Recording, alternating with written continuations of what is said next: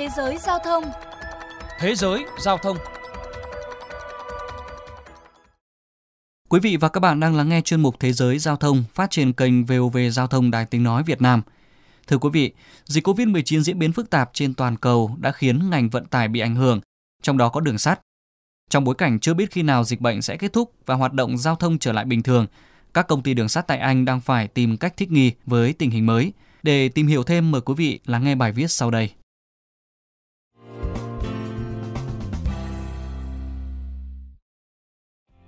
Nhìn ngắm rồi tự mình lựa chọn đồ ăn, nước uống trong các toa dịch vụ, thường được ví như là những siêu thị thu nhỏ, là thói quen ưa thích của không ít người đi tàu tại Anh. Tuy nhiên, kể từ tháng 8 này, khi số ca nhiễm COVID-19 tại Anh vẫn tăng ở mức cao, các toa bán hàng tự chọn trên tàu sẽ phải tạm đóng cửa.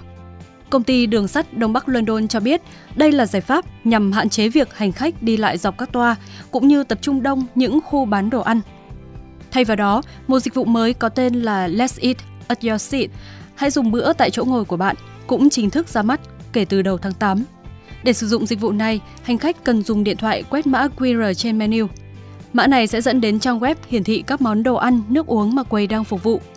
Việc tiếp theo là nhập số ghế, thanh toán qua thẻ tín dụng rồi đợi nhân viên phục vụ mang đồ ăn tới tận nơi. Ông Richard Just, trưởng bộ phận dịch vụ ăn uống thuộc công ty đường sắt Đông Bắc London cho biết. Chúng tôi luôn tìm hiểu những cách thức mới để mang đến trải nghiệm tuyệt vời nhất cho khách hàng. Việc phục vụ tận bàn còn giúp mở rộng thực đơn các món đồ ăn, nước uống nhiều hơn so với trước đây. Ông Richard cũng cho hay, dịch vụ đồ ăn tại bàn sẽ áp dụng với tất cả các loại vé. Thậm chí là hành khách ở khoang hạn nhất còn có thể yêu cầu những món nóng như chả cá hay là cà ri.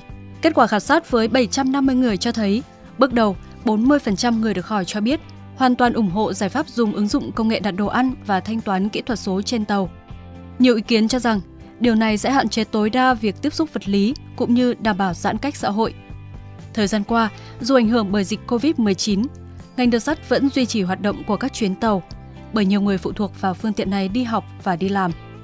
Nhằm đảm bảo an toàn của cả hành khách và nhân viên trên tàu, nhà chức trách Anh đã triển khai rất nhiều biện pháp phòng chống dịch như vệ sinh, khử khuẩn thường xuyên trong các toa, đo thân nhiệt hành khách khi vào ga và tăng tần suất chuyến để giảm mật độ khách, giữ đúng cự ly giãn cách. Ngoài ra, hành khách đi tàu cũng được yêu cầu không sử dụng tiền mặt để mua vé.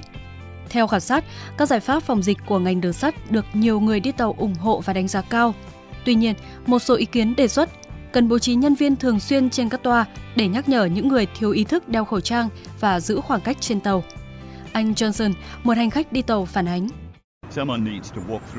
Cần có ai đó thường xuyên đi dọc các toa để nhắc nhở, bởi một số người lên tàu và ngồi vào bất kỳ chỗ nào họ muốn mà không tuân theo quy định giãn cách.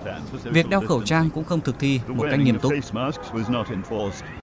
Các chuyên gia đánh giá, dù sụt giảm lượng khách và doanh thu, nhưng với những giải pháp phù hợp, ngành đường sắt có thể thích ứng tốt để chung sống an toàn với dịch bệnh.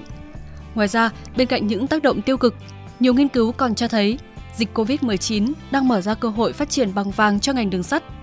Theo báo cáo của ngân hàng đầu tư UBS, đại dịch COVID-19 có thể thúc đẩy nhanh sự dịch chuyển hành khách từ lĩnh vực hàng không sang đường sắt, giúp ngành này tăng trưởng cao trong thập kỷ tới đây.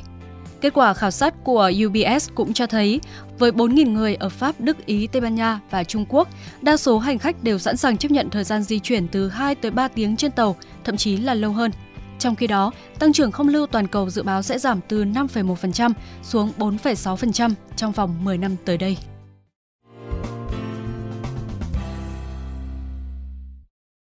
Thưa quý vị, sau cuộc chiến chống dịch COVID-19 lần thứ nhất, ngành đường sắt đã nỗ lực cùng các ngành vận tải khác như hàng không, đường bộ, thậm chí bắt tay với du lịch để khôi phục hoạt động. Tuy vậy, vừa tái khởi động một thời gian ngắn, thì đường sắt lại tiếp tục phải tạm dừng chạy một loạt tàu do dịch COVID-19 lần 2.